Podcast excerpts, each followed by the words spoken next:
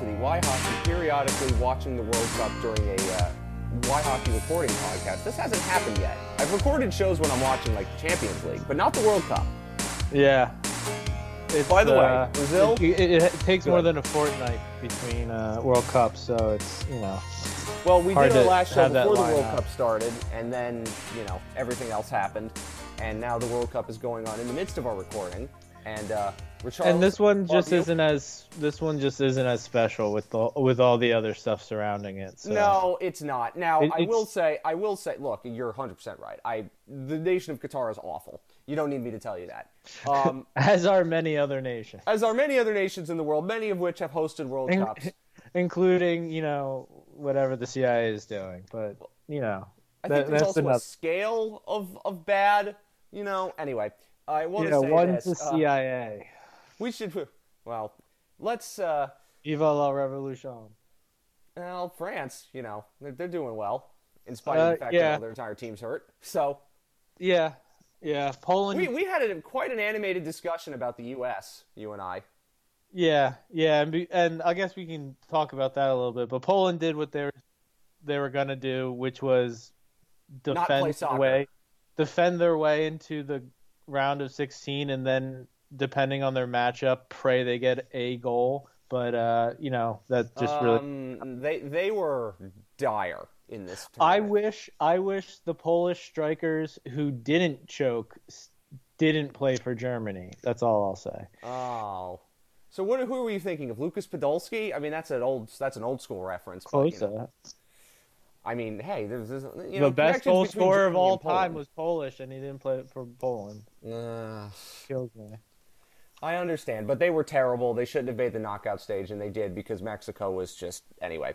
They were even worse in some ways. Uh, the U.S. did Yeah. exactly what I thought they were going to do. I haven't talked about this. mu- I've tweeted about it. Normally, I guess in some cases I would write about this, but that just didn't happen this World Cup.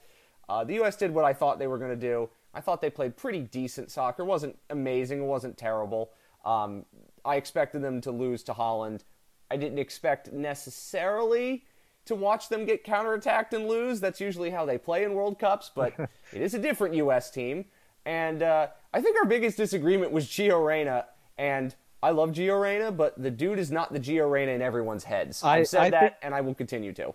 I think that's a false premise accepted. I think if he gets minutes early on, he's st- he's not a sub. If he starts games, finds flows and stuff, he does has a much better performance, and he's able to contribute much more uh, than than he did. But uh, you know, I just think the U.S. has to take gambles to get over the hump from being a team that when they qualify and when they're they get lucky groups like they did this year, that they're able to move through and make something of it they never they can never cop, capitalize on any opportunities they get because I think you know at, at this point they don't they don't gamble and put their skill above everything else. They're starting to more and more, but uh, I would have liked to seen uh, more more skill on the on the pitch and, and guys who you know give you a better chance. Greg better Berhalter put the best 11 that he had out there. I mean, you can quibble on some things. Josh Sargent was hurt, and he had really impressed me in this tournament in ways that I never thought I'd be impressed with Josh Sargent. And if people don't know on my soccer analysis, I watched a pre 2018 World Cup friendly where Josh Sargent played, and the U.S. played Bolivia in Chester at a Subaru Park. And after that game, where I was visibly unimpressed with Josh Sargent, I have been not anti Josh Sargent, but I had been against him for a while, and this tournament proved to me what he is capable of, and he finally looked like the player that was hyped. But without him, this team was not. They don't really have great strikers. Their center back issues are documented. Their best center backs were hurt. Um, the midfield is the midfield. I love that midfield. I really have. I love Yunus Musah. But The problem is they don't have anybody who could really reasonably replicate what those three do in depth, and the only one who could come close was also hurt and couldn't really play any meaningful minutes, and that sucks. It's just the way it is. I think this team obviously has much more room to grow. I think they're going to continue to do so. They're going to be even more young players that will emerge over the next four years ish before the 26 World Cup. It's too early to talk about who's going to be obviously there because nobody can predict where player development and how all of this goes. But I'm not disappointed with this team. It's what I expected of them. They played decent soccer. They had an identity. They have good players, some of whom stepped up, some of whom You know, it would be different if some of them weren't hurt. Gio Reyna was not 100%. It's just a fact. But that's the story of this team. I, I, I can't say that this was a disappointing World Cup because I wasn't disappointed by their performances. I wasn't disappointed by their results. I don't think their ceiling was much higher than they than they reached. That's basically I, my. I opinion. think we can both agree on two points. One being that from a fan perspective, the MLS, but but also the U.S. men's team is becoming much more enjoyable to watch, and that uh, the U.S. needs to do better at these tournaments, ba- you know, based on what what what they're capable of. I mean, there's the whole book. If you haven't read the book Soccernomics, it's a really good book on soccer and you know tying together GDP, national growth, all of this, and how why certain nations succeed at the soccer level and why some don't. You can go read it and you can understand. Like the U.S. should be a great soccer nation. They could be great at anything because they are the United States, have the GDP of you know 10 times that of other nations, and have a 300 something million population. So yes, but it's complicated. And you don't need to hear Yeah. about this because that's that's a discussion for when we inevitably get a best on best hockey tournament, which we need to get and we're never going to. Yes, bring back a it. real. We need to save it for bring then back- when I complain about who the U.S. hires as What- coach for that tournament whenever it happens in the indeterminate future because nobody could get their act together and figure it out. But the World Cup's been fun. I've really enjoyed it. I can't wait for the round of uh, eight, the quarterfinals. There are going to be some really good matchups. Watch it if you don't already. And also, please watch soccer not just during the World Cup. As I said, MLS is great. If you're in Philadelphia, watch the Union. They're awesome. Like everything you wish a lot of your sports teams could do and don't do the Philadelphia Union actually do and do it better than almost anybody else. And, I was so uh, heartbroken by what happened in the MLS Cup. And to hear me, somebody who grew up being taught to hate Philadelphia sports teams, and I don't have fondness for many of them, say all these things about the Philadelphia Union is pretty incredible. And that's a great testament to everything that they have done. And uh, that's not just because the Aaronsons are from Medford and nothing good has ever come out of Medford until the Aaronsons came along. So, you know. I joke about that, but seriously, if y'all been to Medford, there, there ain't a lot of stuff happening out there. I can tell y'all. Um, anyway, let's shift gears to hockey. From a yeah, well, just real quick from a hockey perspective, you you brought up uh, like best on best. I, I think the best thing the NHL has done in recent memory was the World Cup of hockey, and, and you know foregoing the Olympics for that. And I, well, you know, I shouldn't say that. That's not necessarily the motivation behind it, but uh, it brought about the World Cup of hockey as And I wish- consequence. if, if only But- if only Russia wasn't uh, ruled by a psychopath, then I Well- guess we could have one. You know, ha- Anyway, let's them, not get into put that. them, put them as like you did like a young young European, you did like a young North Americans team, you did a team Europe. You before the World Cup of hockey has already established a precedence of making it work. They could have included Russian players without calling it Russia, without using a flag or any of that. They could have done more, or you know, figure out a way to make it work. Um, or you know, when this is resolved, this is something hopefully that they look to do because you know I thought it was great, and uh, you know, well, Team North one of the only was times the best showed- thing that happened at that it- tournament. It was one of the only times they showed creativity into advancing the game in a way that's more exciting for fans and include and you know it had merch, it had revenue possibilities as well. So I don't understand money and for the good of the game is lining up. I I, I just don't get it. Well, as I said, Team North America was the best thing that maybe the NHL has ever done. Like all of us remember Team North America, and it's incredible Yeah. to think that we're almost at the point where we're going to get Team NA retrospectives from those players. It's kind of nuts that we're almost there, but that team was awesome. Yeah. I really enjoyed it. I mean, Yeah. there, there if- wasn't I mean, much more fun. Than, it- what was what was the, wasn't it the Sweden game that they played against Team North America, which was bonkers? I yeah, can't what if which one. what if they did like a North American old timers and it was like Crosby and like every uh, every big name over thirty and then they I- broke I them up Mind and there was like an all star game, like But- but have, there's, like, an old versus legends young. versus young stars kind of thing. yeah an old versus young yeah I think You that know, would be pretty just- cool. why why not I mean you don't have to do it every year right you know you you, you do it once Well, they should do it for the is. Florida, you know, All Star game because obviously they should. But I mean, and- and it'll be, be what? It'll be like, my- you do, it'll be you do like, a three on three uh, tournament West- with like Crosby, Ovechkin, you know, uh, Evgeni Malkin, like all the ones that could go to the to the All Star game. And you, you put it in a place them- where you want to be, And then you have the young stars. You have like Trevor Zegras, you're to uh, Connor Bedard next year, you know, things like that. And that would be a lot of fun. That would be a ton of fun, I think. But anyway, uh, we'll get to that. Let's talk about the Panthers. This is there's a lot to get to. We haven't done a show in a while, obviously, but I really wanted to get to doing this show because there is a lot going on here, and even more so now that Patric Hornqvist has gone on LTIR and they can actually ice a roster. Uh, I also want to mention cross my fingers. I don't know if I should be mentioning this on the air, but I'm going to do it anyway in fear of being being jinxed. Looks like later this week we're going to have uh, Kevin Woodley on to talk goaltending. Panthers just went through Vancouver. Obviously, he talks to Roberto Luongo and Robb Tallas. He knows them well. Definitely want to get his thoughts on the Panthers goaltending, particularly Spencer Knight. And also, a couple other goaltending questions around the league that are worth asking. He knows more about goaltending than I will ever know now, obviously. I could spend 60 years spending uh, time studying goaltending, and he'll know more than I'll ever know. So look forward to right. that. Uh, it should have happened already, but scheduling snafus happen, and we got to be flexible. Um, um, and and also, you know, the the best thing, and I think one of the things teams are tapping into more, and obviously he can expand upon it better than I can, but you know, not just saving pucks, but scoring pucks. They're very good at you know using goalie tendencies, using goalie data to tell you where's the best place to shoot, how's the be- what's the best way to increase your odds of scoring with pre-shot movement and pre-shot passes, things like that. Um, you know, and you know he could probably talk about the left left-handed uh, cheat code shot.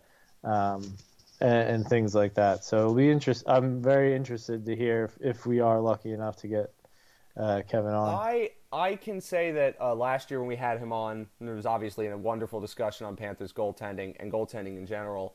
Uh, really want to know what he thinks about how things have changed from last year to this, which is going to be interesting, particularly with Spencer Knight. I want to see what he thinks about how his game has evolved, and also asking some of the questions that you've asked me privately about him. Uh, but we'll get to that We'll talk a little bit about that in general in just a second. It's, it's a, been a very, very weird year for the Panthers. I expected there to be, you know, ups and downs because of the fact that they've changed so many players, they changed the coach, but they came off a stretch uh, since we've last done a show where Barkov has been sick and been, you know, in the midst of Panthers Twitter trying to make something out of, um, oh, how do I best put it? uh, I guess I'll use the you know the the old daytime television baby mama drama stuff. Whatever, it, it's a sickness. You know, like that's that's what what's behind him missing games, and uh, you know I I would love to know more about this sickness and stuff. That it, it's contagious, we know that. Um, I think that there's been something so, going around South Florida, like there might be a, an upper respiratory infection. It's not COVID, but right. there's something. There might be something going around, and uh, I think some of his play can also be, uh, I guess, not excused, but can be explained by the fact that he's probably played while somewhat sick and just and fought through it. His play is 18 points in 19 games. Like that's, I mean, sure, it's not Tkachuk who's put up, you know, 34 and, and 23, but again, he he started off slow, but he's come on strong, and he's been doing a lot defensively and off, you know, the offensive score sheet. Um, and you know, all of his metrics, everything looks good. A lot of people just say he's he's snake bit uh, uh, offensively. So um, you bring you know, that it's up, not like he's not and playing. I want to talk about that because I wrote about it first line center quality. You know, his line mates aren't suffering. You, you know what? Can, what more can you ask for? you just hope by the end of the year it evens out. I want to get to obviously the whole snake bit discussion, and I wrote about it on the Substack last week. And recent results haven't changed what I think about that, but obviously go read it. And the conclusion I came to, and I think the conclusion you came to as well, and just in general, is yes, the Panthers are snake bit, and they're not quite as snake bit as they were earlier, but they still very much are. But and Jack Han mentioned this when we had him on earlier in the month of November. To me, it's not, oh, they're snake bit and things will get back to normal eventually because things regress. To me, the story was, why are they snake bit? What are they doing that is contributing to the fact that they're not scoring as many goals as they should?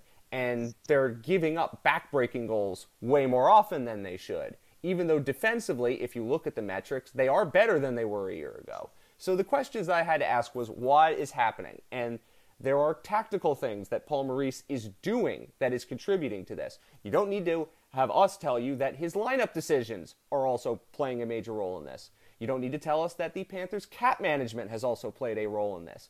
When you put it all together, as we talked about the last time we did the show, if you make a bunch of marginal decisions and they all go wrong, and you are playing on the margins as constructed by Paul Maurice to do, then you're going to lose games that you shouldn't lose because of the marginal decisions you've made.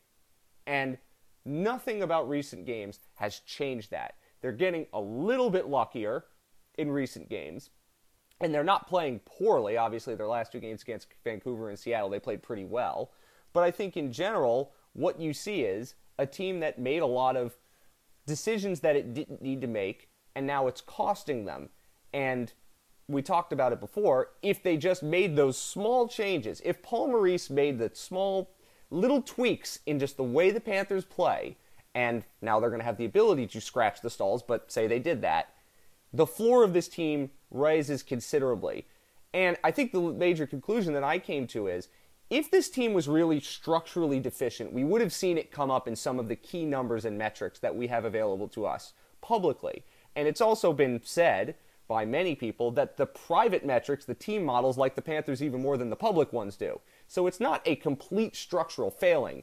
It's the little things that they are doing that are costing them games, even though structurally they're a top five team in possession in every single right. site you use.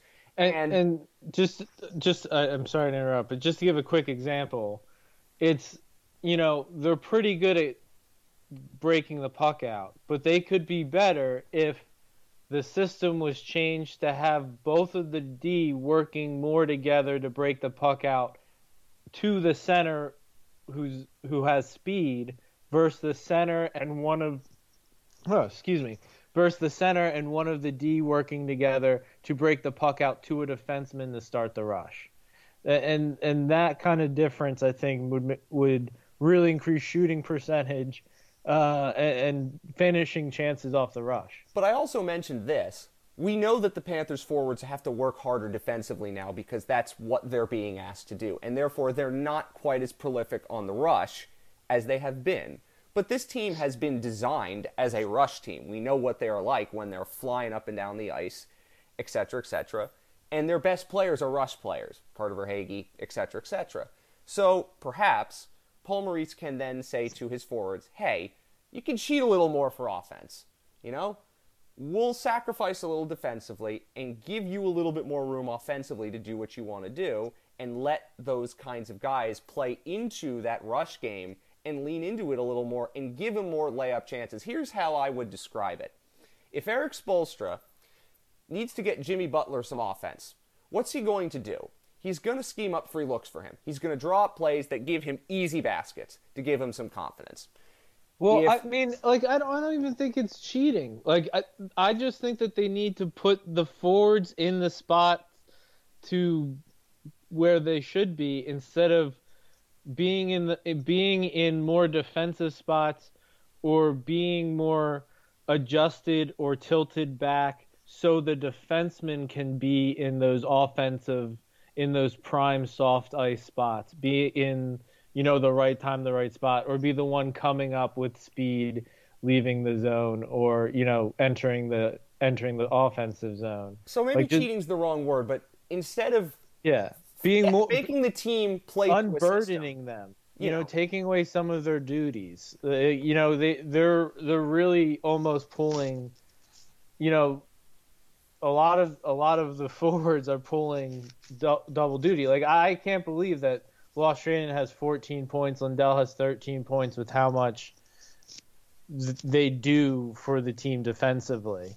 If you look and, at their metrics, um, particularly Luostarinen, I think is an interesting case in point in that you'll see that his numbers don't look particularly great, and then you just wonder, oh, they're putting him in donkey work defensively. Like he's right. got to do all sorts of nasty stuff defensively yeah. just to keep the team afloat, and his offense is still largely okay. But yeah. I think that comes down from the fact that the base structure of this team, which Paul Maurice hasn't really changed, and I think we have to say that because if he did really change it, I think we would have seen it more in terms of you know, their expected goals percentage and some of these things that we have available to us. It's the little tweaks that have caused, I don't want to say the, the heartache, but it has, but also it's caused this team to be slightly different. And those slight differences when you are playing very close games every night. The first, the, the Calgary game last Tuesday was the first time they played a game decided by more than three goals all season, which is crazy.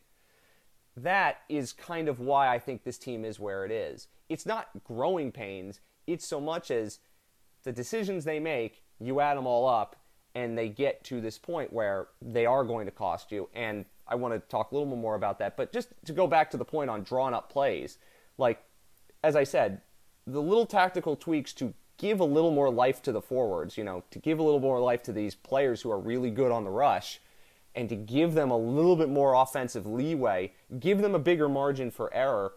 That's what you would do if you were, as I said, Erik Spoelstra. If you're Mike McDaniel and you need to get Tyreek Hill and Jaylen Waddle the ball, what are right. you going to do? You're going to draw up plays for them. Paul Maurice can easily do things tactically that would allow his forwards, who need to get a little bit more offense, to get those plays right and to get a little more of those freebies. Last year, the Panthers got a ton of freebies because of the way they played. They were layups, basically. You know what I mean? And I think that's something that he can do if he wants to.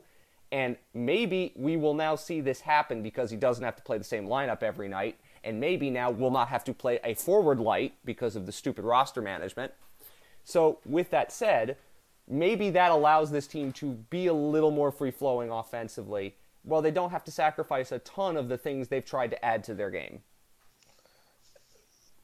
I'm going to say something that I, I can't believe I'm saying, but I I think after what we've seen from Montour so far this year, one of the avenues for growth that the Florida Panthers have is through Brandon Montour.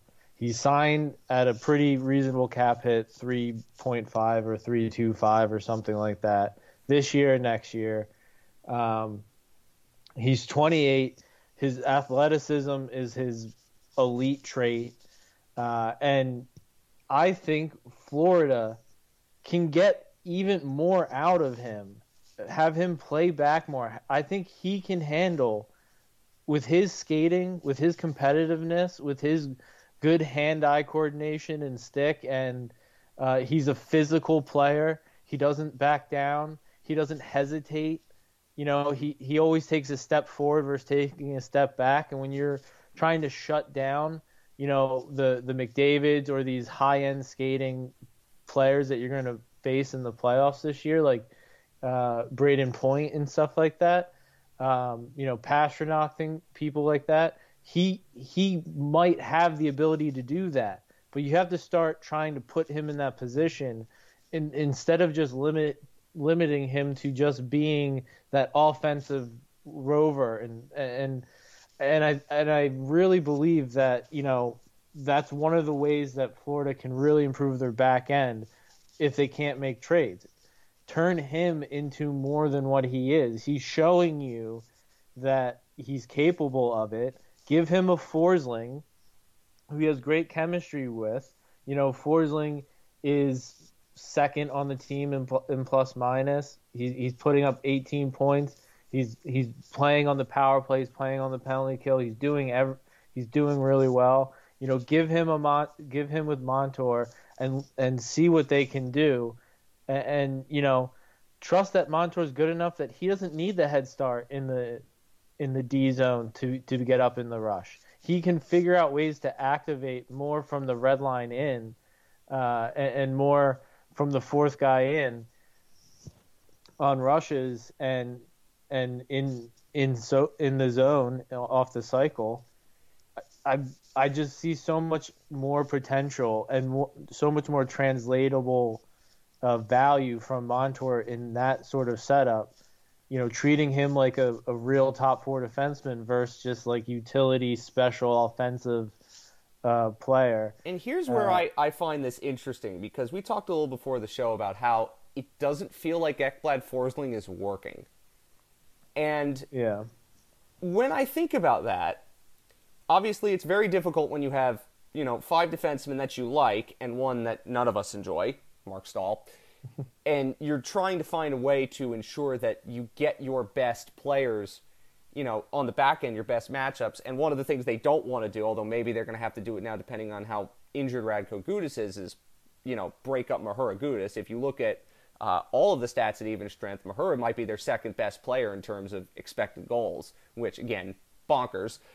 But I think for me, I would try uh, I would try Forsling and Montour now and just run them because one of the things that we know the Panthers have, and I think Jack Han mentioned it on that show that we did, is they've got guys who can just go. They've got motors that never ever stop. These guys are, you know, as we said, athletes, and in that way, use them like athletes. You know, we talk about that these a lot of these players having to do the donkey work, you know, for lack of a better term, since we're focusing on soccer have your guys who do the donkey work be the guys who can skate for 70 hours without, you know, breaking a sweat. And that's Forsling and Montour. And just let them do that. You know what I mean? Maybe then play Ekblad with Mahura and try it. Because, I mean, you are still in a point where you're not out of this by any means, even though obviously they're not on the right side of the line at the moment. But it's time, I think, to maybe look at some changes. And now you have a reason to, because the injuries and how this is all piled up has maybe given an excuse to say, hey, Forsling and Montour, when Ekblad was out, was awesome. Those two played absolutely brilliant hockey together. Now maybe we can make a change and say, hey, let's put those two together and see if we can use them in that way. They don't have to maybe get the prime defensive matchups, but if you're going to try to, again, use the defensemen the way the Panthers are in their rush game, in the way they're trying to use them offensively, you might as well put them together and see what happens because the best defenseman for the Panthers this year, and I, as you said, I can't believe we're saying this, has been Brandon Montour, which I never would have guessed. You might as well, you know, strike while the iron's hot. Well, I, I would say he's the second best. I think Forsling uh, has been the best, then Montour, then Mahura.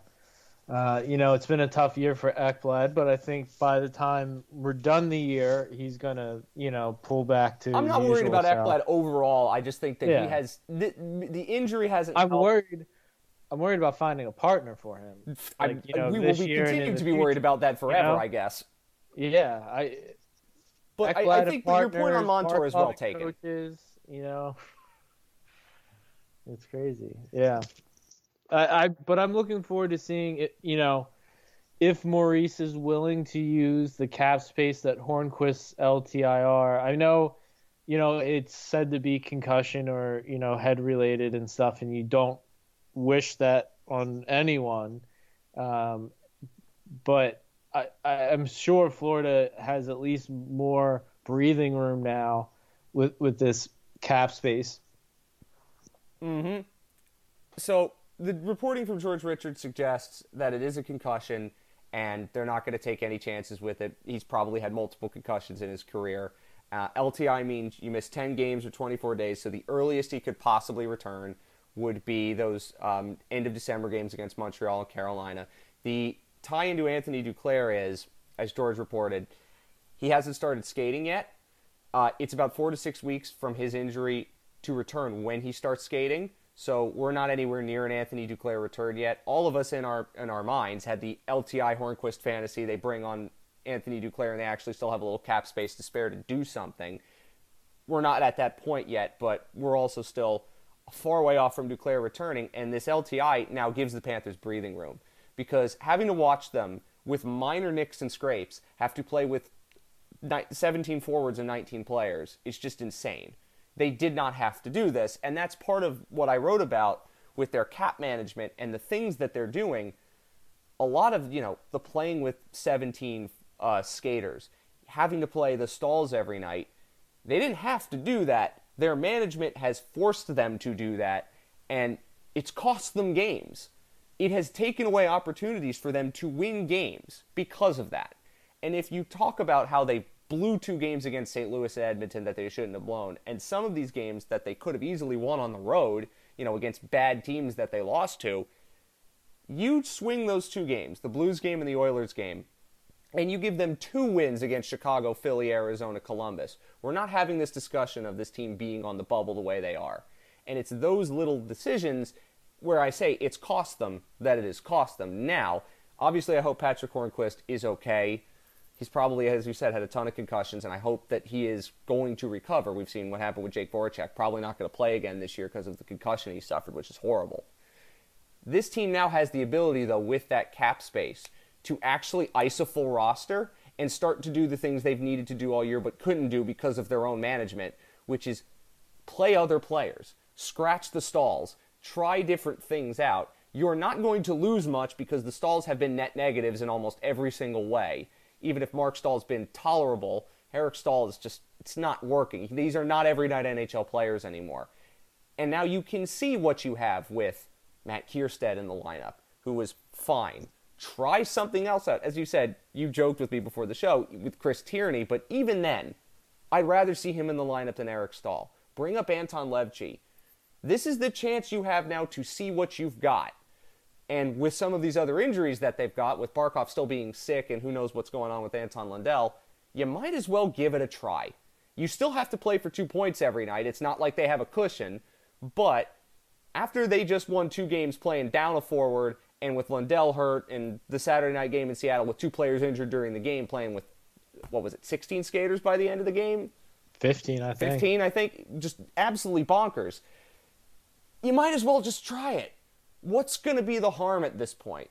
You've already proven that you can somehow stay afloat even in spite of your own mistakes. Obviously, they should be better than they are, and they're not. But even with the Staals playing way more hockey than they should, and some of these lineup decisions being, again, questionable, they're still a top five team in possession according to every metric, and the private models like them even better. Why not give yourself a chance to turn yeah. all of that good stuff into wins Give I, your team more margin for error. Yeah, I mean, on top of that, I think you have to give a chance for, you know, like bringing in a guy like Levtchi over Tierney or Staal.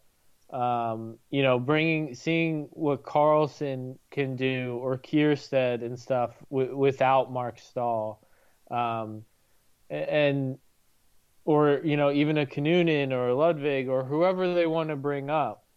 Um, it gives them more data. It helps them figure out, you know, the, the the team more. But also, I mean, I think the more you try, the more opportunities you have to build off of it. And and right now they're in a good mindset. They're, you know, on a little bit of an upswing. They feel a little more settled in net. Uh, there's so many reasons why you can really take advantage of the of the current you know confidence and, and feeling in the locker room right now. You, you're going to have some money on the board in Winnipeg for sure. Um, and Paul Maurice's return, they're going to be motivated to play well. As you know, Winnipeg's going to be very motivated to to show up and you know they're a very good team this year. And, and here's what's funny about that. I again apologize for interrupting you, but when you think about what was the worst case scenario for this team, which I don't know if we've hit, but Ekblad being hurt was definitely part of it. They've missed Barkov for a substantial chunk of time now with this illness. You know, they've had other injuries that they've been nicked up here and there. They had Tkachuk suspended for two games, and they are still, even in spite of all the things that we said that are negative, that are truly negative this team has found a way to continue to build on the foundation that is this is a dominant five on five team, and that still hasn't changed, even in spite of the fact that they've done a lot of things that I vehemently disagree with. Yes, but also you could look at it that they haven't made any steps forward in a lot of respects. I also agree. I mean, you could say that the step forwards is that they've become a, a you know maybe they're even more efficient at driving chances, but they're less efficient shooting. And it's not just the regret the regression that was expected. It's a lot more than that. Well, I uh, also uh, wanted to bring up another point that Jack Han made. I'm going to cite that podcast forever because it was really instructive. A lot of the things that they do in terms of player acquisition, they look for a lot of skill sets, but they don't have a truly dynamite finisher that is one of the things they that have, they just don't have. They've got I mean, a lot they, of good finishers, but they don't have an elite finisher on this roster. I mean, it's Barkov. That's the problem. I mean, like that's the that's one of the problems on the team is their their their use and concept of how to get the most out of Barkov is incorrect, and their view on how to get the most out of defensemen and and how to use the defense in general, how to draft them, how where to draft them, etc. I think is just wrong. Those are the two things that I continually link to some of the big ills plaguing you know plaguing the team and you know it, to me they're one they're fighting with Detroit for one wild card spot and a couple other teams are hanging in there in that fight too. Things can change very quickly, but also it seems things change quickly going down the standings. They don't change as quickly going up the standings. Uh, you know, Pittsburgh, who's in the other wild card spot, is, you know, close in the points, but you have to understand that Pittsburgh's going to be throwing the kitchen sink at getting in the playoffs this year. Uh, it's not I, I it's not very likely that they lose that spot given their history of making the playoffs with guys who have no name, have no experience, etc. Because you know their top players deliver. Obviously, with uh, Chris Letang's stroke and you know hopefully you know recovery and, and you know his his life outside of hockey first. Um, I, you know, is that a hole that they can't overcome? I'm not so sure because they've won a cup with a terrible defense. They've, you know, they've kind of been able to overcome any defense. They're injured every single personnel, year. Yeah, yeah. So I, I, you know, you you have to trust that they're going to be getting in on one of these wild card spots, and you're going to have to fight out Detroit and the other guys. Here, here's the it. other thing that I think is is concerning from a playoff perspective for the Panthers, though I think they've got still plenty of runway to figure this out. The problem is your soft spots are in the Metro, they're not in the Atlantic. Boston's already run away with this, and yes, beating them was really hilarious, and it's the fact that the only time the Bruins have lost this season in the United States is to the Panthers. That is funny. Toronto's got enough OT losses where it doesn't matter, and Tampa's Tampa. We knew what Tampa was going to be at this point. You know, so those three are pretty locked in. Although, again, the Panthers could go on a run, catch fire, and maybe get up to where Tampa is. But that's, I wouldn't say it's likely, but it's still possible. The soft spots are in the Metro, and that doesn't help you. You know, maybe right. Carolina's exactly. not been amazing. They have even a bigger finishing problem than Florida has. The Islanders are overperforming, but Ilya Sorokin's playing out of his skull. So you've got to worry, I think, about that. I don't know how good Detroit is. Every time I look at the Red Wings, I see them playing a halfway decent team and they get their butts whooped. So I don't know. The Panthers have also owned the Red Wings. We'll see what that looks like when they start playing them. But to me, they have the runway, but anything that they can do to give themselves a bigger margin for error is important here. They've already lost the chance of being anywhere near safe because Boston has done what they've done and Toronto spent a lot of time losing in overtime. So that is really going to be key. And the Lightning are just going to do Lightning things. This is who they are. So that's why I'm saying Boston being way better than anybody thought, you know, and running away with this has taken away all of that margin for error for the Panthers in a way that the Metro does not have because I still have questions about Carolina. I still have questions about the Islanders in terms of the playoffs. And I mean, that's why I think in some ways, even though the Rangers are in way worse shape than the Panthers are currently, you could feel a little bit better about the Rangers in that playoff sense because they've just got a bigger error band and that's why I said when I've talked about the Panthers and the decisions that they've made, taking away that error, you know what I mean? That has really hurt them, and they've regressed in overtime. They're one and four in overtime this season, last year they feasted in overtime. So all of this comes together, and it gets you a team that has lost more than it's won, even though they have been a team that shouldn't has because possession wise they are very, very good. That's kind of what I've been saying, and now that they have more margin for error with their roster and some of the decisions that they can make, I'm just hoping that they use it because that can give you an opportunity to chain together wins. Here's the other thing that's very funny they don't have a streak of any kind longer than three games this season. They have no winning streak that's longer than two. They have no losing streak that's longer than two. They have no point streak longer than three. There's been no consistency in terms of their overall results. When it looks like they maybe turn a corner, you know, beat Boston and play pretty decently, all things considered, they then blow a lead against the Blues. You know, just when it looks like, all right, this might go in the toilet, they just no showed in Calgary. They then absolutely wreck the Canucks and Kraken in spite of their lineup issues. There's not consistency in their results, even if you can see consistencies in their play. Now I want consistency in results. It's December, it's time to get that. Yeah, I mean, I don't. The the one thing I won't blame the Panthers on this year is basically having Boston have a 44 goal. Oh, there's not. You can't do right anything now about what with- these other teams you know, do, and I've said that repeatedly. but it I- just takes away their error.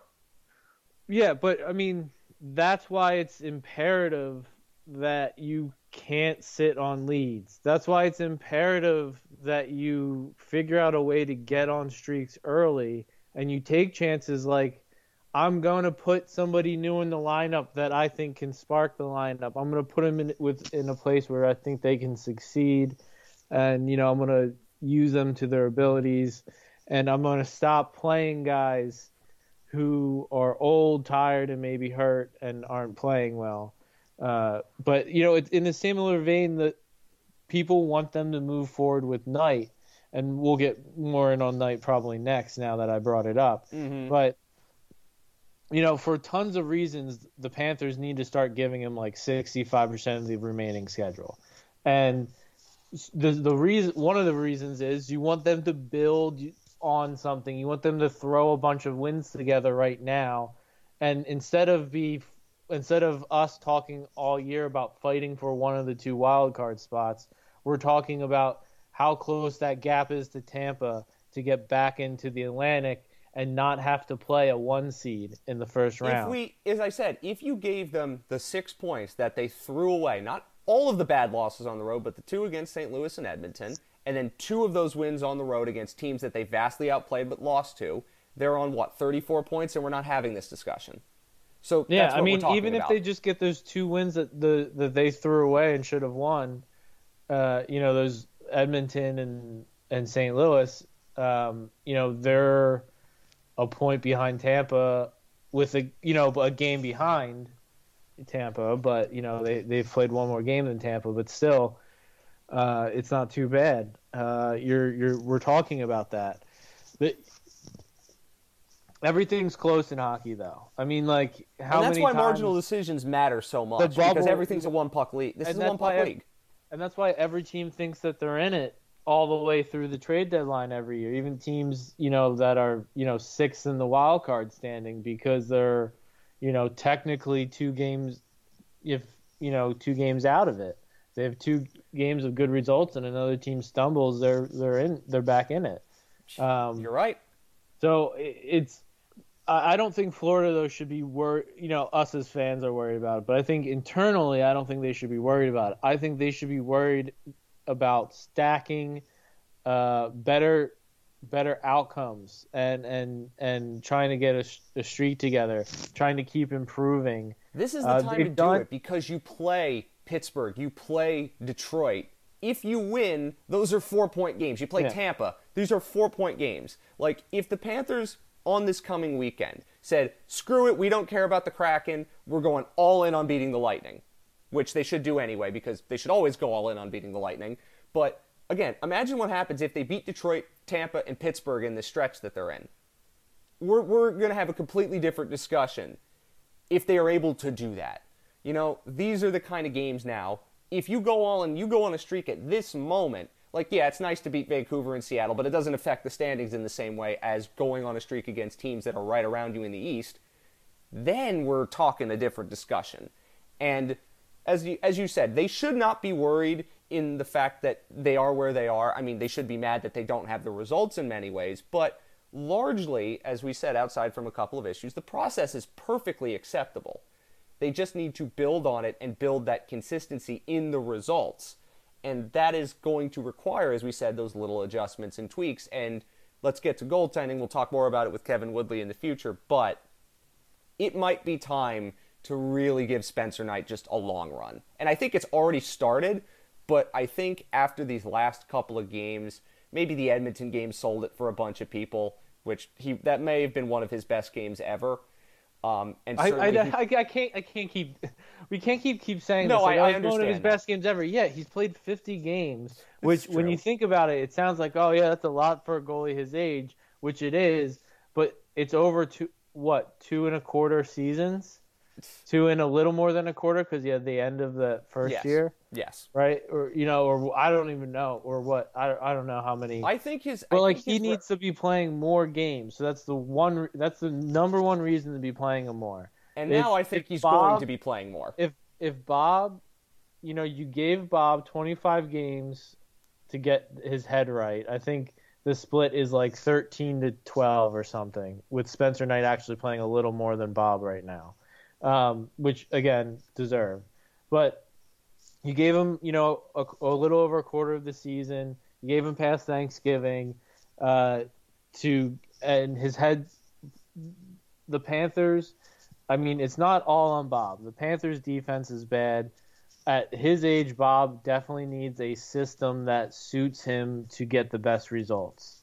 We know that Florida did not make the changes for that to happen, and that gives opportunity for Spencer Knight, who you know is too young and inexperienced in the league to have those you know traumas, to have you know to kind of be facing the d- decline and not being able to do some of the things you used to be doing, not being as good as you you know you want to be, and you know you think you're physically fit to be, um, and, and some of that, um, and you know Knight's been good. He's taking, you know, his opportunity, but there is still a lot of blemishes. I, I don't I, I I think what he does is he he gives a little more confidence to the skaters that if he gives up a bad goal, which he does, and they're usually from far away and glove side or high blocker side, that you know he's he's a little better at rebound control. He's a lot better at moving the puck than Bobrovsky. He helps out in a lot of other ways,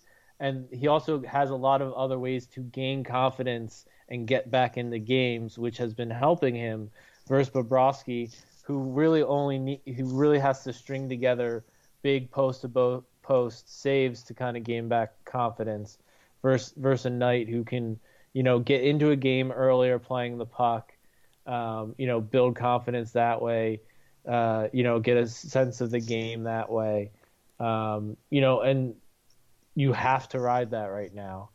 I think that there's a confidence level with him and the fact that he's played in a lot of those games where he's been really under duress and he's just done the Spencer Knight stereotypical things, right? The calmness, you hear about that all the time, right? He's done all of that. And I think what this team has needed with all of the injuries, the having to play a man light so many times, the challenges that they have faced, self-inflicted, they've needed that calmness in net. And I just Sergei Bobrovsky's style is not like that. He actually plays quite well in last year when they were the rush team. He played pretty well because he knew what was going to happen. There's a Well- predictability, I think, in in saying, as you said, he needs a similar system. They the tweaks they've made this year have not helped him in terms of the way that he's played. I can't articulate why that is. Maybe Kevin Woodley can, but it's clear that Spencer Knight fits in a little better right now with the updates that Paul Maurice and his staff have wanted this team to, you know, have systemically as compared to Bobrovsky. I don't. Again, I can't tell you why that is. I can just tell you that I it feels like I- that's I have- happening. I have a lot of theories. I don't. I I think the changes Florida has asked Bobrovsky to do have ultimately hurt his game.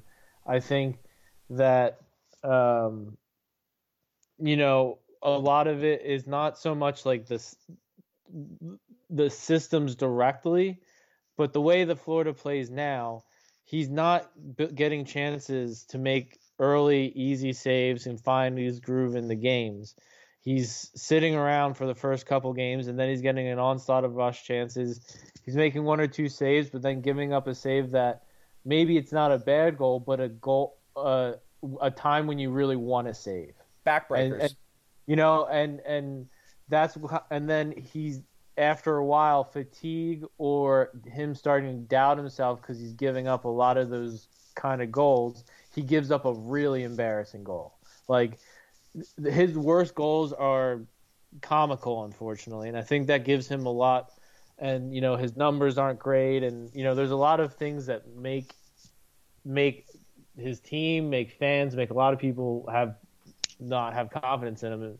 And I think with Knight, you know, he's playing a little better, uh, and he doesn't have those issues. So I think it's just a better fit. I think that Bobrovsky still has a chance to be a goalie like he was last year in the right system. Maybe it's a system that's very much like Maurice, but it's a team that treats their goalies better, that has better game management. Those are two areas that I think Florida needs to learn, and they didn't have last year really either. But for whatever reason, Bob was more confident, or you know, uh, you know, Bob just fared better. But this year, it's been off to a rough start, and he hasn't been able to to win the net back. And I think that one of the things we know about both of these goalies is like the the when they're at their best, both of them get a consistent run of games and you can't do that yeah. with both of them. And right now, right. you have exactly. to give Spencer Knight a consistent run of games. You have no choice. I mean, yeah, I think Spencer Knight is a lot better at not getting that many games because it's more of like a college schedule. Like, oh yeah, I play once or twice a week. You know, I'm I'm used to that. Uh, but Rossi's definitely not used to it. Definitely doesn't like it. Doesn't, you know, help him. I mean, but he has been for his goalies, career the alpha dog. Like he's yeah, been the guy. I mean, in in Philadelphia was the same way. When he was given the reins, he did a lot better. I mean, he still had a lot of faults. He was still young. He still had a lot of strength and, and awareness to put in his game. But uh, when he played more, he did better. And Knight Knight also he does a lot better when he plays more. Like if he if they give him these four games, I don't think that any of these four are back to back, right? Well, when uh, you think about it, it's Winnipeg, then it's Detroit, Tampa, Seattle is a back to back, but at the rate you're going, you're giving Spencer Knight Tampa, and you're going to give Bobrovsky Seattle because the right. Tampa game means more. Right. Yeah. Yeah. yeah. So I mean, but there's no you know, there's no you, layup you game need... that you can give Bobrovsky to play because you're playing a bad team. They're playing well, no, in the second half of a right now. Like unfortunately, that. no layup game. There is no layup game for the Panthers or Bobrovsky right now. Um, this is true. The Panthers are at least going the right direction, whereas Bobrovsky seems to be kind of treading water in the I'm floundering stage. Well, there's also uh, something so, interesting that I think I mentioned in the story. Look at the HockeyViz stats, you know, the heat maps that Micah puts together. Look at the saving. Look at where goals are coming and those red hexagons. There's a lot of point shots, which is Spencer Knight, but it's the, a lot of left circle stuff. And we didn't see that last year. Again, I'll have to ask Kevin Woodley is this a tactical thing? Is it something that these teams have cued in on in terms of Spencer Knight? Is it something with Bobrovsky? You know, these are questions that need to be right asked, and I want to know. It's just that we need to see that, and I think right now, as you said, it, it, like this, Sergei Bobrovsky's played poorly, but you got to run with Spencer Knight because you do need results. As much yeah. as I think they'd like to be managing the goalies differently, I don't think they have a choice at this point. I mean, and and let me be honest, like the goals that Spencer Knight gives up, you know, you are from outside and stuff like that, whatever. They're a lot easier. You know, Bobrovsky's giving up, you know, kind of goals that are closer um, and things like that.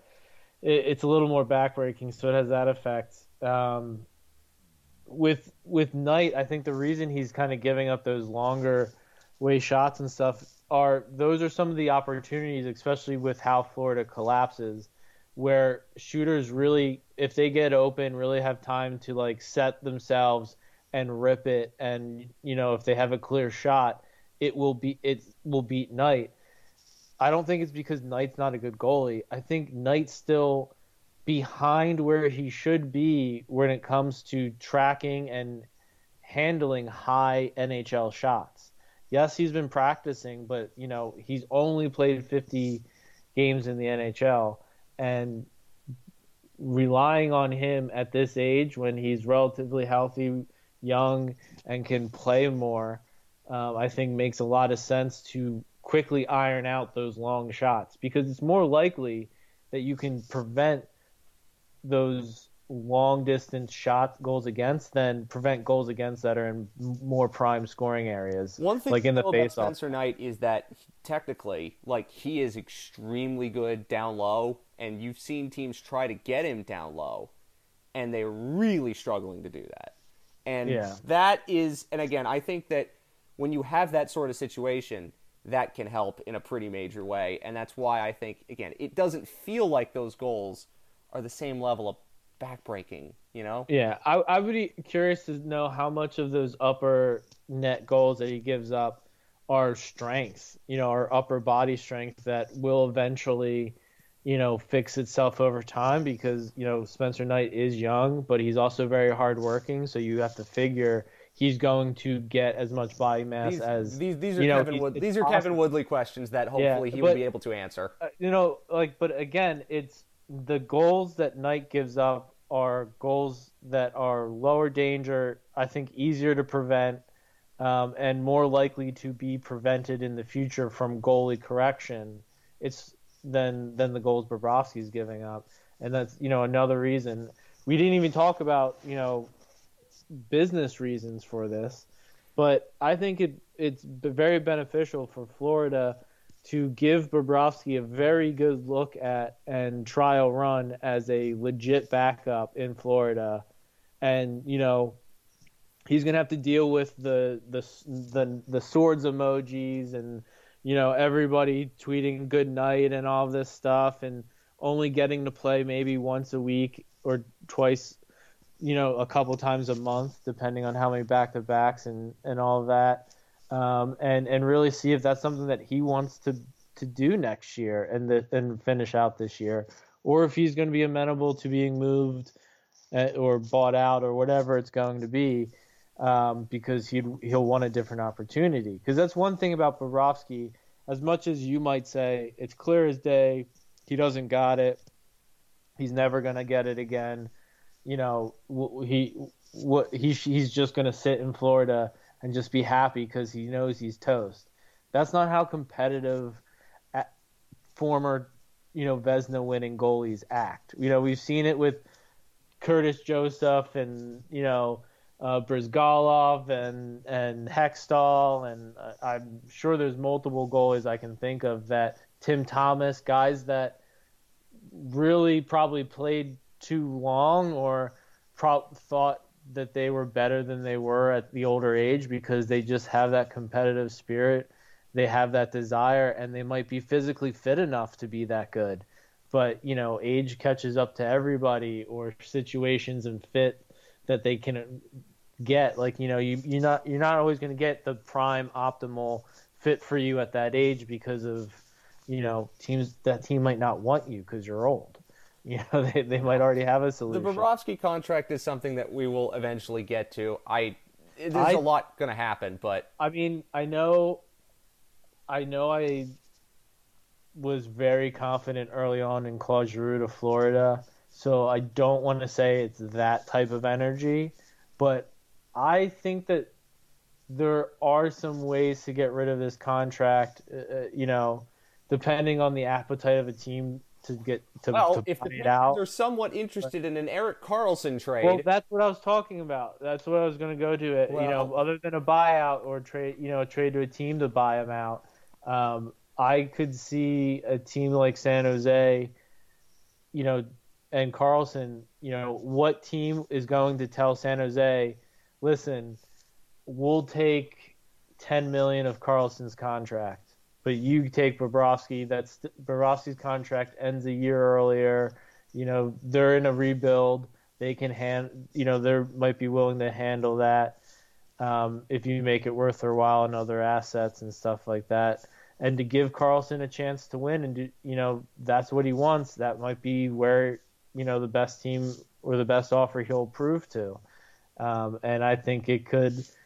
I mean, Karlsson would ta- would be taking home a lot of money. He would like that. It's a nice place to live, so it's not too hard to leave San Jose.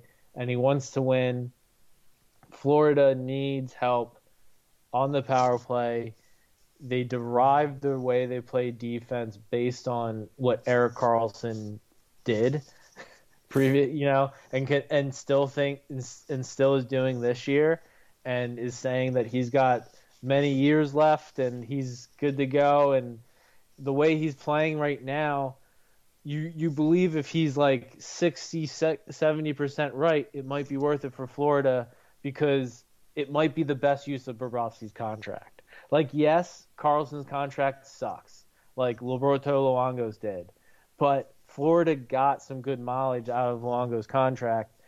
Karlsson is at, is playing way better than Luongo was any time around trade rumors to Florida, let alone the actual time he was traded to Florida. It, it's um, going to be a heck of an interesting situation if something like that were to happen because it would be a really complicated trade. But I, I don't know how complicated it would have it. It has to be though, if if you know he's 11 and a half, Bobrovsky's 10, right? And if and if you have San Jose take it to even it out, 10 to 10 that you're trading, cap wise, that works this year. And then next year, 10, yeah. I mean, but there would be assets involved. It's a complicated yeah. comp, and, and, he might not want to do Florida. Although I, I can understand why Erik Karlsson but might want to. All yes, but how many teams that he would choose over Florida can handle it? Can he even handle it at at what six at forty percent or sixty percent or whatever sixty percent or whatever? Yeah, and you would yeah. need to pay them in more and draft picks and years. assets to, to I do mean, a like, huge retain. It's four more years. There's also the element of like the Sharks aren't going to be good for a while. They're going to yeah. try to keep tearing it down, and they should and, because. And maybe this, point, is a better move in the off season. Maybe it's a better move in the off season, but I still think other than Ottawa, who has a ton of cap space and a ton of prospects to make it work, or a team like Washington or Pittsburgh, who, you know, I don't know if they have the caps. Pittsburgh Washington, Washington will next year you know? when they have all these guys like, coming off the books. You know, they're teams that are willing to throw it all at for Karlsson, Like Ottawa for the the emotional connection and they're they're trying to be moving forward and, and all that stuff. They could make it work. Um, I don't think like a Rangers or or you know I don't think LA is interested in that. I think LA would be more interested. Like you would think a team that's on the rise and can take that big next step might want to do it, but he but might be a, a harder sell for those teams. But it would ha- it has to be a team that is still that still needs a like I don't like I don't think LA is going to take that big of a risk in a Karlsson because they're doing so well. They don't need to take that big of a risk. I mean, that is a goalie. You know, what you know what I mean? Like when it comes to defense and stuff, like a Chychrun makes way more sense, and it's something they could probably get done. Lot more cap certainty. The age range works out, even though the injury concerns are probably equal. You know, whatever. You know, at least Chychrun's probably insured, uh, you know, because that's that's probably the the hardest thing is whether Karlsson's contract's insured or not. But who knows? I, I think it's it's definitely worth considering that it could happen. I don't know whether it will or not. It would be a very complicated trade because the Panthers' cap situation. But if revenues continue to go up, the cap situation becomes a little less dicey in the future. A little bit. And by the end of the yeah, Karlsson I mean, contract, the cap's exploded, so it's not the same level of concern. Yeah, and, and again, if you are Florida right now, you're looking at paying moving Bobrovsky, especially the way he's playing. If you can get a team that's willing to take on Bobrovsky and the bad contract you're getting back is Erik Karlsson, that's a lot better than I think. That's why I think there's a chance that it could happen because that's all I'm it's saying. bad contract for bad contract. I, I, think it's something that the GMs will definitely talk about. I don't know how close it'll actually or how far it'll actually go, but I think there'll definitely be conversations because that's why when when when what, Elliotte Friedman mentioned Karlsson in Florida, we know that Bill Zito does not care about taking gigantic swings but because of the contractual situations and the cap situations that these teams have, and because Florida is obviously a team that can win the Stanley Cup, maybe not this year, but certainly in the immediate future they can. It would be something that I think that they could heavily consider, and I wouldn't be surprised because the Panthers are linked with everything. There are a couple other players I want to talk about before we, we start to transition away. Um, I don't think we're talking about Matthew Tkachuk enough. You said to me before the show that we probably shouldn't be talking about him as much. I don't think that's the way to put it, but he's doing what he was acquired to do. But yes. I don't think we appreciate how insanely good he's been. And considering what's happened with Jonathan Huberdeau in Calgary, I know the Calgary fans chanted that on, on Tuesday night, but I mean, come on, guys. We, we can all read numbers. He has been, I don't think the only reason the Panthers are staying afloat, but he's been insanely good. Like, best left winger in the league, non Jason Robertson department kind of good. And if this kind of play continues, I don't think it's out of the question to suggest that we might be talking about a Hart candidacy for him. He wouldn't win it, obviously, with Robertson and McDavid existing, but we could be talking about that if this kind of play continues because this is not Barkov fueled. He did it when Barkov was not on his line, did it when he was on his line. He's done it when he's been in the lineup and out of it. He's been, again, everything you wanted him to be and then some. And I don't think we are talking about how good he's been enough. I think it's a lot of that's because we're yelling at the Staals being continued to be played and Paul Maurice, but we're not focusing enough, I think, in a good way, on how just insanely good Matthew Tkachuk's been. And I understand that he was acquired to do this. You wanted him to be a unicorn, and he's been a unicorn. But we should appreciate that he is a unicorn, and he's a unicorn for the Florida Panthers when they've needed him to be a unicorn.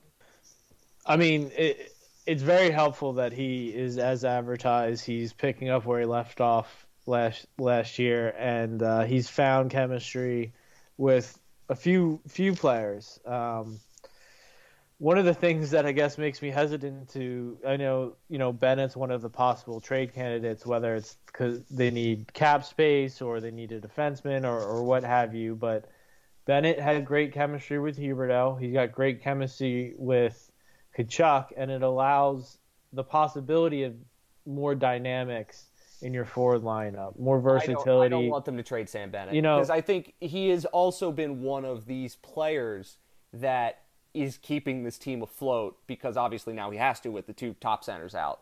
But he has played, I think, really, really well and been underrated well, in terms a, of his consistency.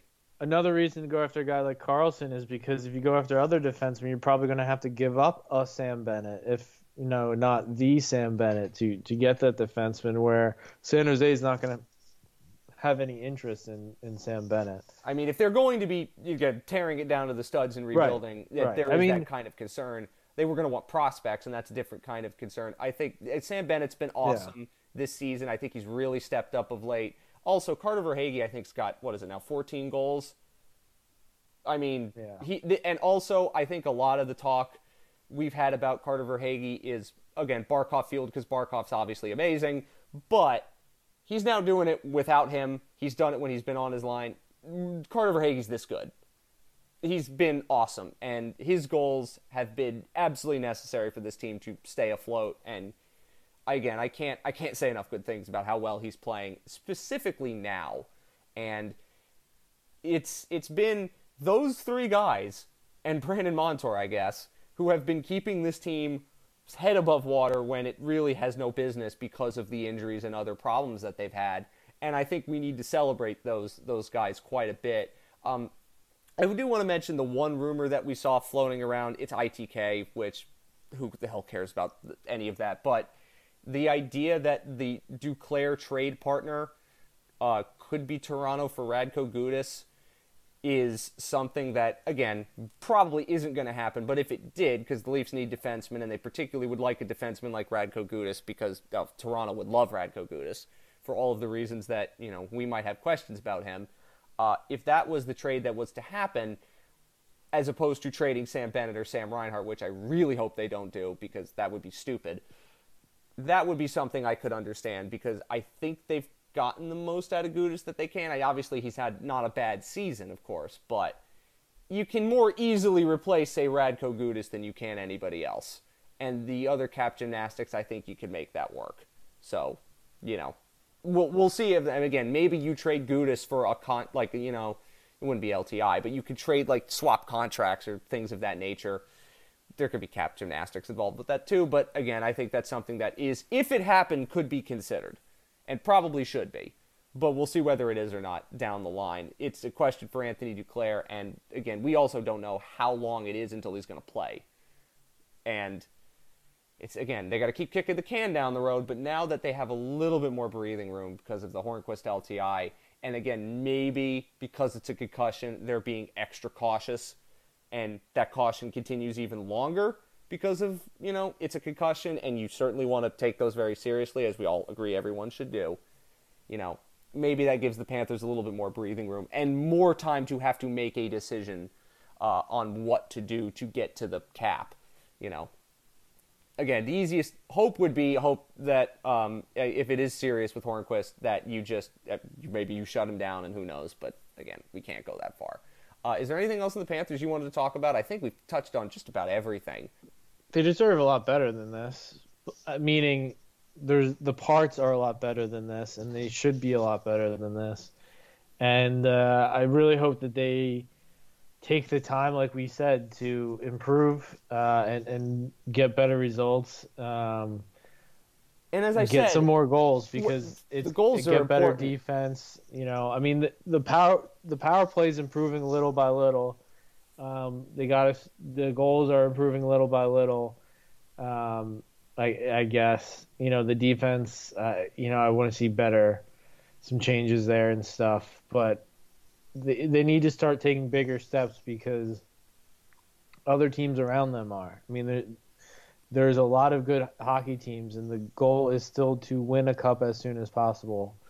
Uh, and so missing I, the I playoffs they have to go would be to be absolutely aggressive. catastrophic. Let's be clear here. They think can't miss the it's more- playoffs.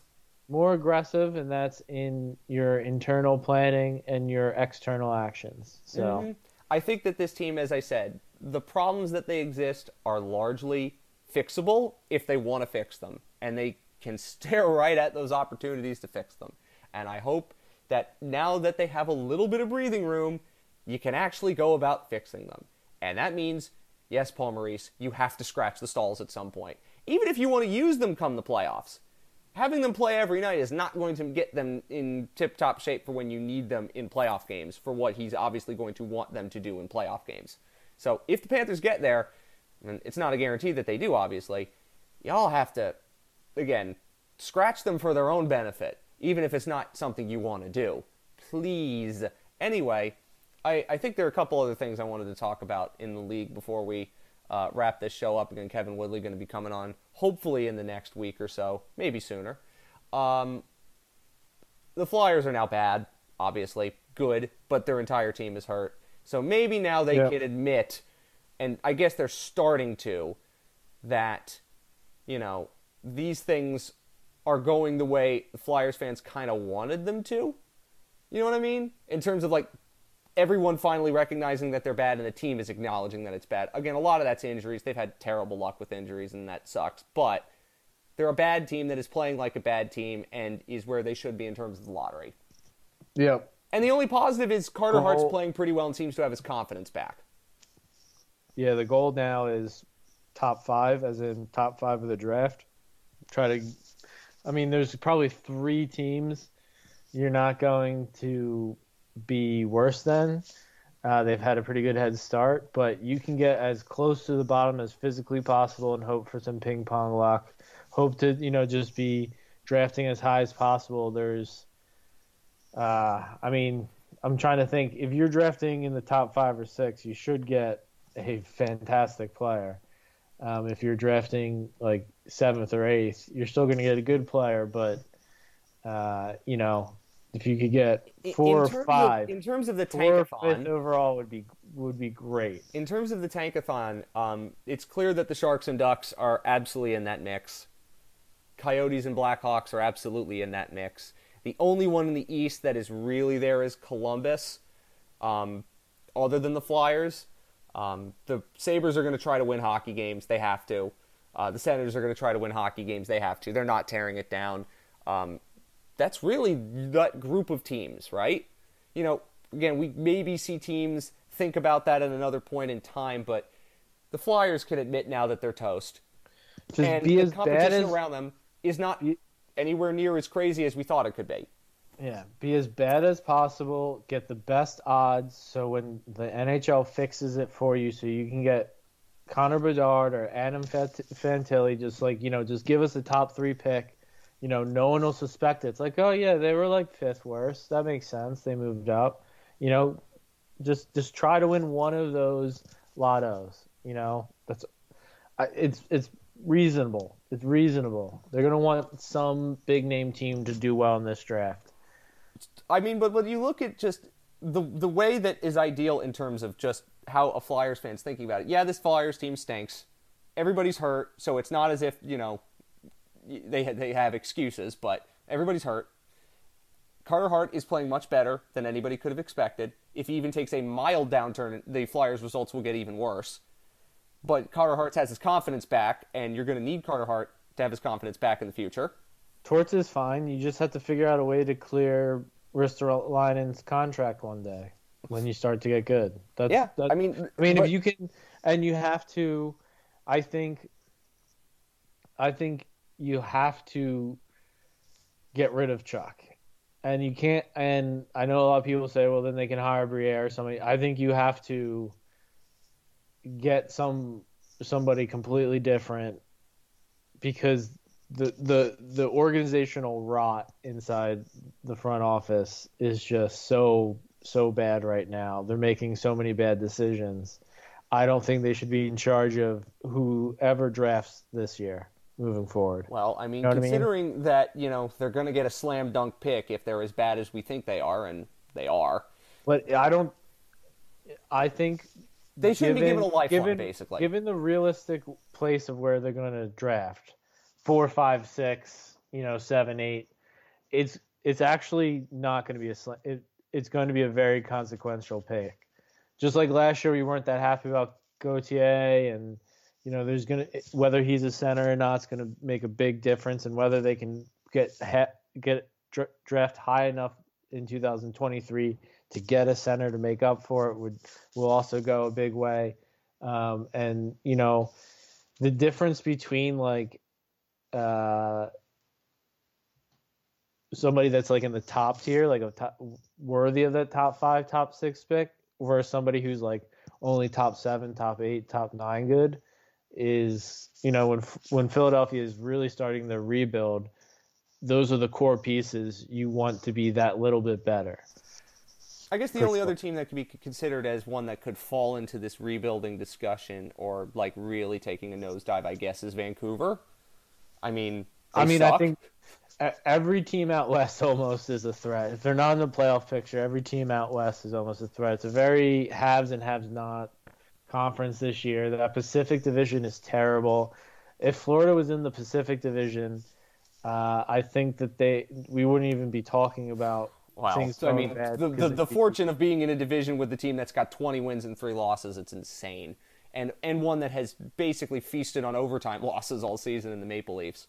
Um, yeah, I do, I, mean, I do like, want to say they're, they're the hardest division versus the Pacific being the worst division. Oh yeah. I mean, well, Ve- and well, good for Vegas winning all these games. That was kind of expected. The Oilers are. Oof, I, I don't even know what to say about the Oilers at this point. They're even more. Yeah, I mean, like Seattle's not that great. They, I, I don't know what to think about the Kraken because they have been winning games and you've seen them play well, but then you watch them against again the husk of the Florida Panthers get raced out of their own building, and the best team in hockey last year lost to them twice.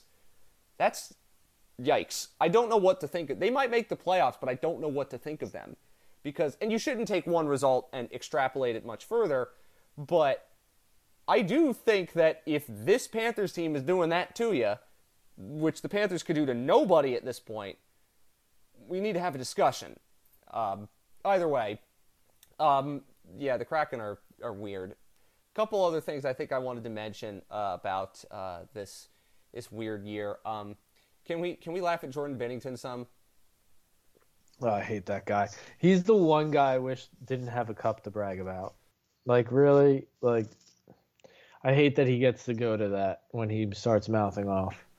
I was that the most Jordan Binnington thing you've ever seen on Saturday night?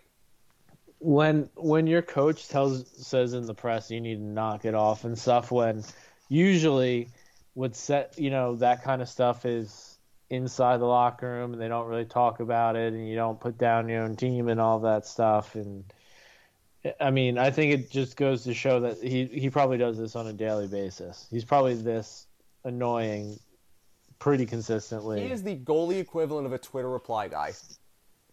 Uh, I mean, he, I think yeah. I mean, I think he has the uh, grading factor of a automated voice in TikTok videos.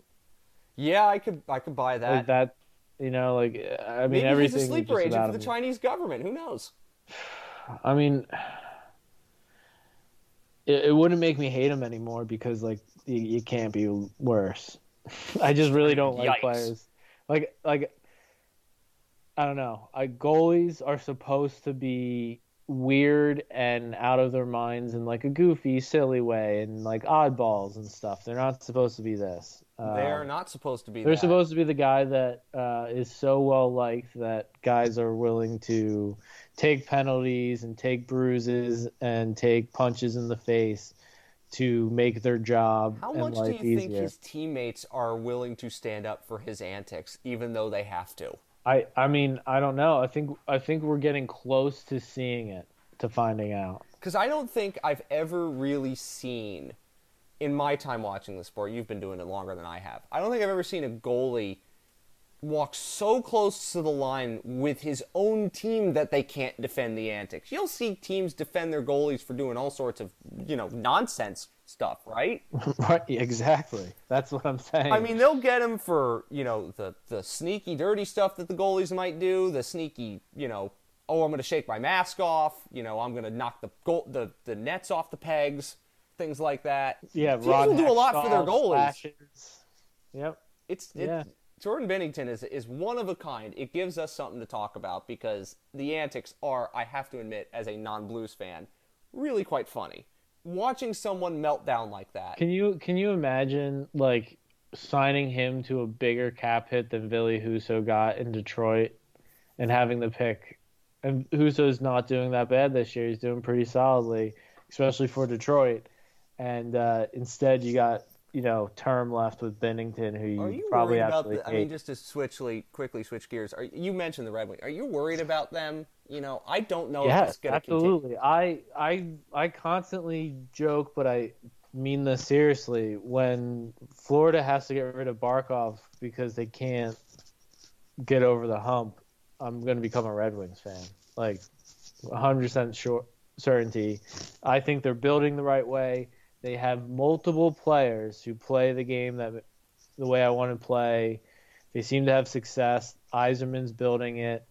You know, uh, they're going to have a pretty good draft pick this year um, because anywhere they pick, Red Wings consistently show that they can put find value there and put it to good use. Um, I'm I am worried about them, but I'm worried about them stealing me away from Florida because uh, I I'm a Florida fan because I mean I like the palm tree logo and stuff like that, but you know I liked the idea of what they were trying to do with the blueprint and with this core and everything. If they squander it, they squander Barkov, Ekblad, you know Matt Tkachuk now in his prime, who's on pace to have another hundred point season. Uh, what Lundell. what the- yeah, Lundell, and Spencer Knight, you know, uh, g- getting Forsling and, and you know having you know some suc- a lot of success in different areas, but then you know um, hanging on to a lot of the fatal flaws they've always had. Uh, what would be the point of sticking around to go through another core, to go through the pain of three or four more years when I can get in on the beginning of the Detroit Red Wings starting to do their playoff runs and stuff like that? Um, you know, two of my favorite defensemen uh, in the world right now. One's a Red Wings prospect, the other one is Moritz Seider. So, you know, Yeah, hey, I, I, I can't blame you. I mean, when I cover this team, I cover them because I'm again, to keep doing it. I'm not it. saying So this is happening. I'm saying this is going to happen if Florida wastes Barkov's prime. But I mean, even this year, as a, as a as a team, like I don't know if the Red Wings are going to hang around, but they're hanging around, so you have to take them seriously. Yeah. I- You And- never and had to take always- Ottawa seriously because that was obviously going. All of this was going to happen with the Senators, no Well, matter what. You never had to take Buffalo seriously, but I always felt you kind of had to take Detroit uh, more seriously than the Panthers, and everyone had been taking them seriously. you have to take them seriously because they're owners. It's family owned. It's not corporate. They they want to win the cup again. They want to they want to be the glory days Detroit Red, Red Wings again. They have a big brand new building. They want to pack it. They want to see trophies raised there, banners raised there. Uh, and the guy running the ship is Steve Yzerman, and he has a killer instinct, and he he still has something to prove. He, you know, he left Tampa before they really won. He left them before they won. You know, before they got to where they are, he he can take solace in that he built them and everything, but he his killer instinct is proving that I can win more cups than the Lightning has won with the Red Wings. That's his goal. I, mean- I, bet you, I bet you, he's probably written it down over a hundred times that that's his goal. It certainly feels like. I mean, that's you know, he's a focused killer, and and that's what Florida needs needs. They need Zito to be that. They need Maurice to be that. They need Barkov to be that.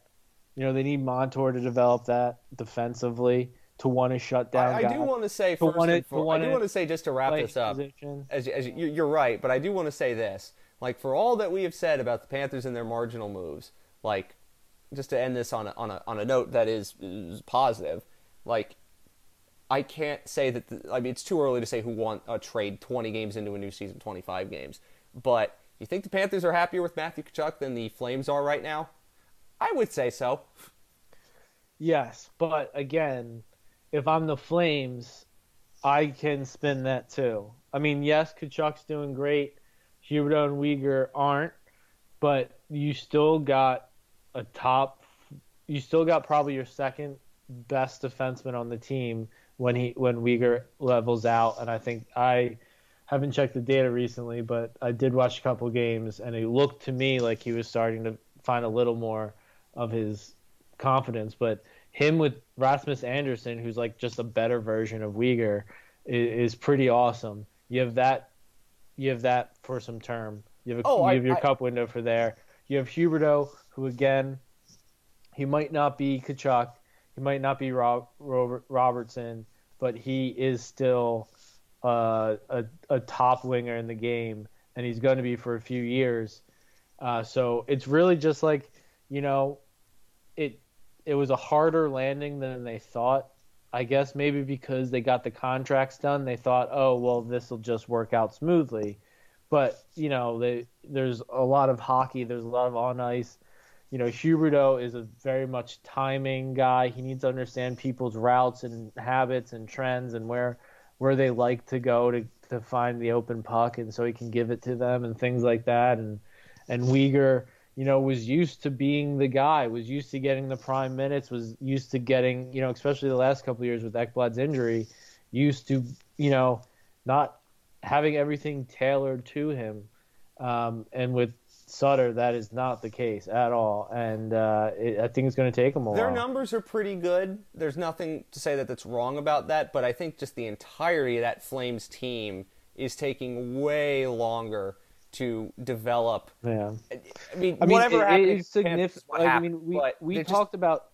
Sorry, sorry, we sorry to interrupt, but we talked about you know earlier how much change the Panthers inadvertently got into because of the Tkachuk trade, but you know the Flames had even more. I mean, Kadri's an addition.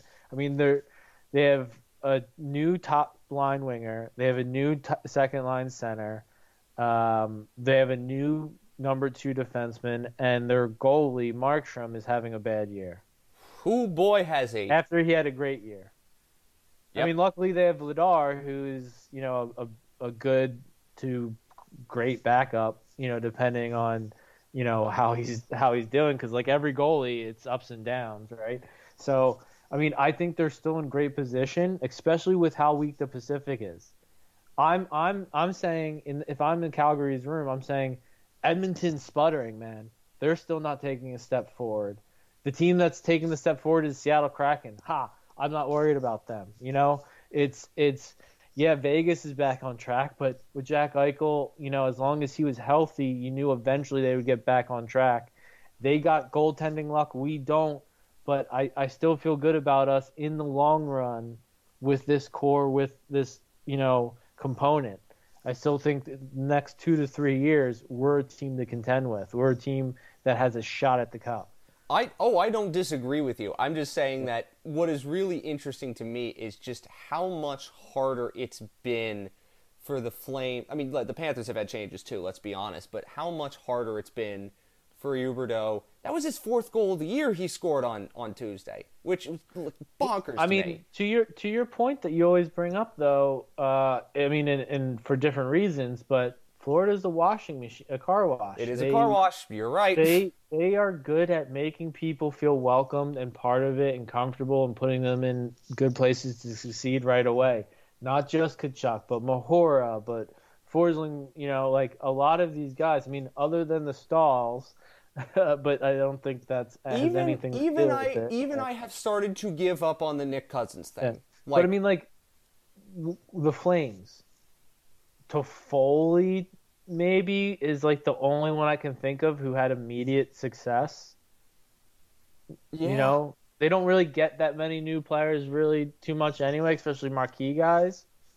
So their their their, marquee guys have always kind so of been I think I think that makes sense when you recently. think of the fact that the, the Flames are not the kind of team that attracts star talent to it you know, by decision. Like Matthew Tkachuk decided he wanted to go to Florida, and the Panthers made that happen you know, Jonathan and Mackenzie Weegar did not decide to go to Calgary. Yeah, I mean, it's not like this is something Florida's been good at forever. No, no, no. You know, three years that they've been desirable. it's been three years since they turned themselves into a car wash, but that's why I kept saying to go back to the point at the top of this, like, for all that isn't working for this team right now, there's still plenty that is, and those small tweaks can turn the Panthers back into something closer to what we thought they would be and what they still pretty much are.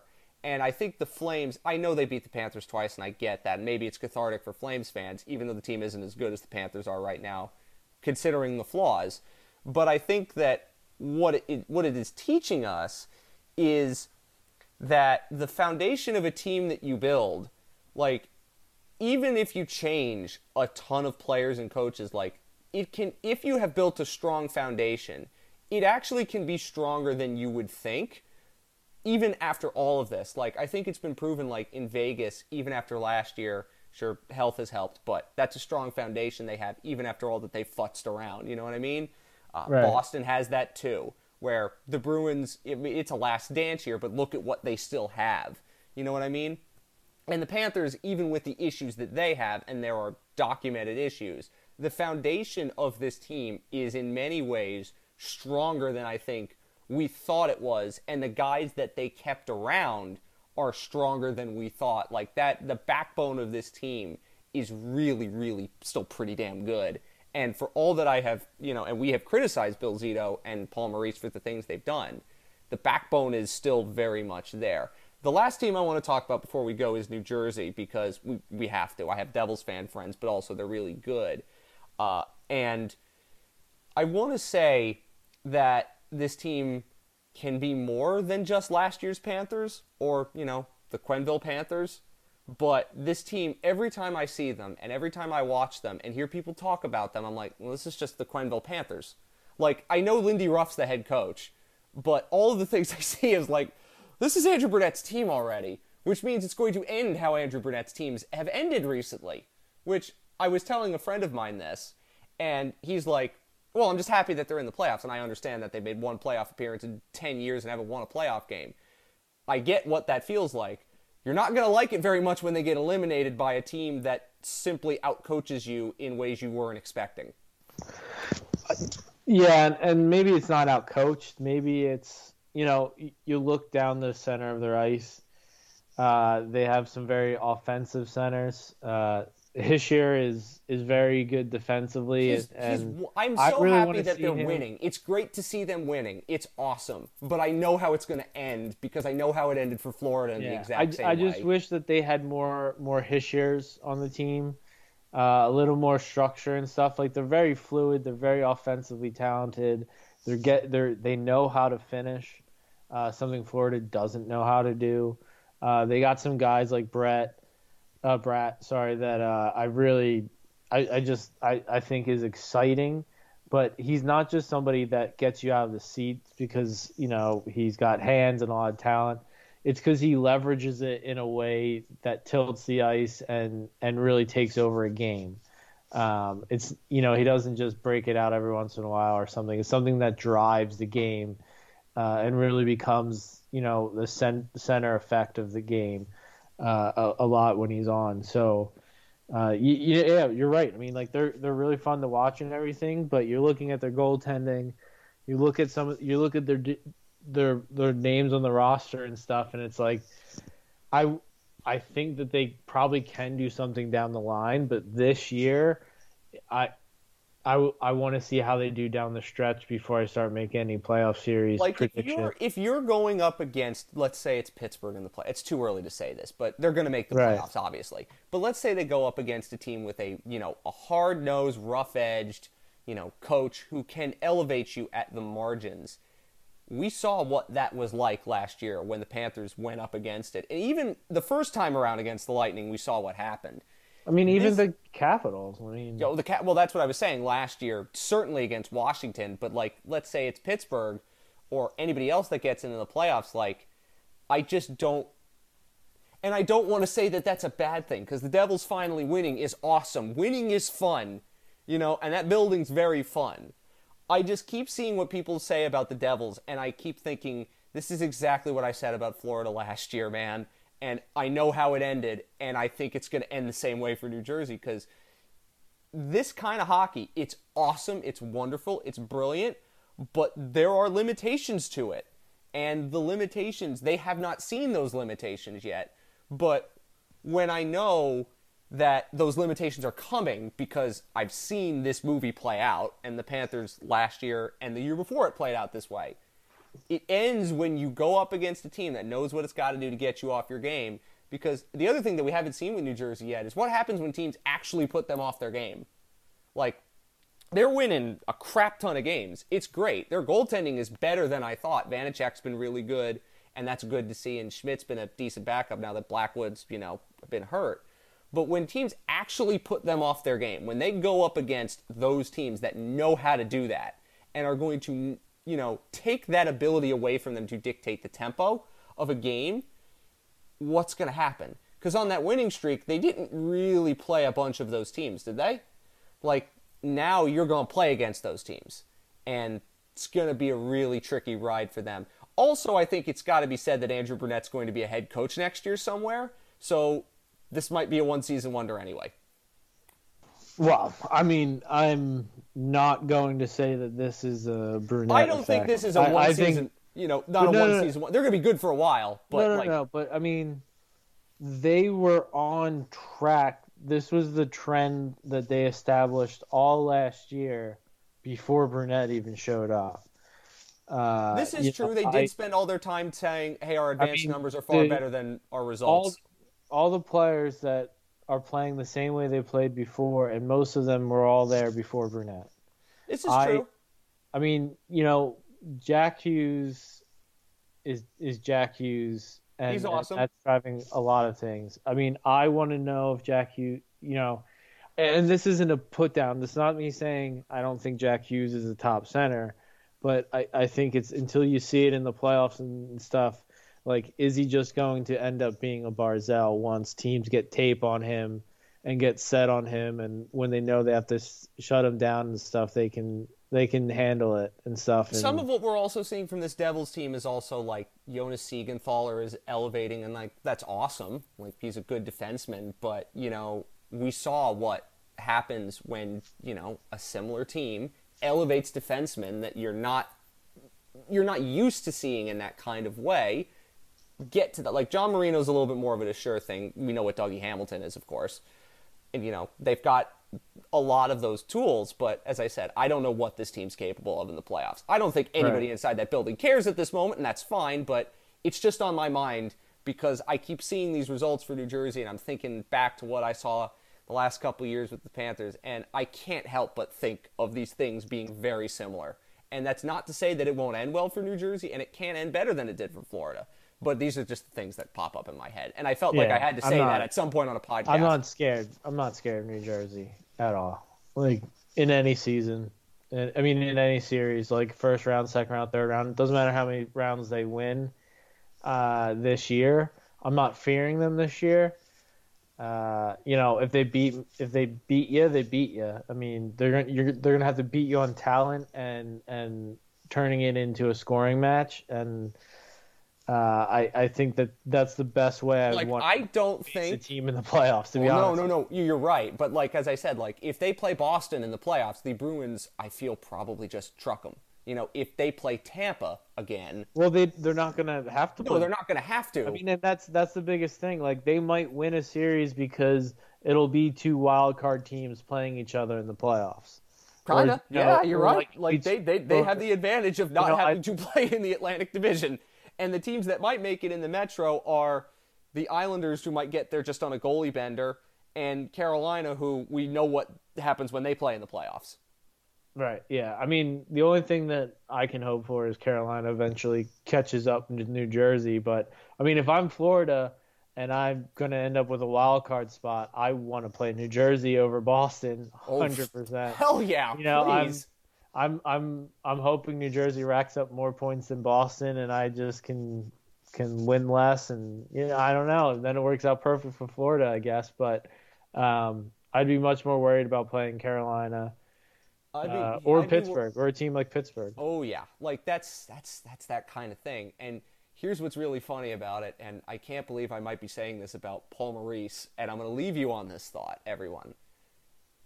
There might be a chance that in that hypothetical scenario that we just laid out, that obviously we're far away from even considering, but maybe there's a chance that in those particular set of circumstances, Paul Maurice's Paul Maurice stuff might actually work out.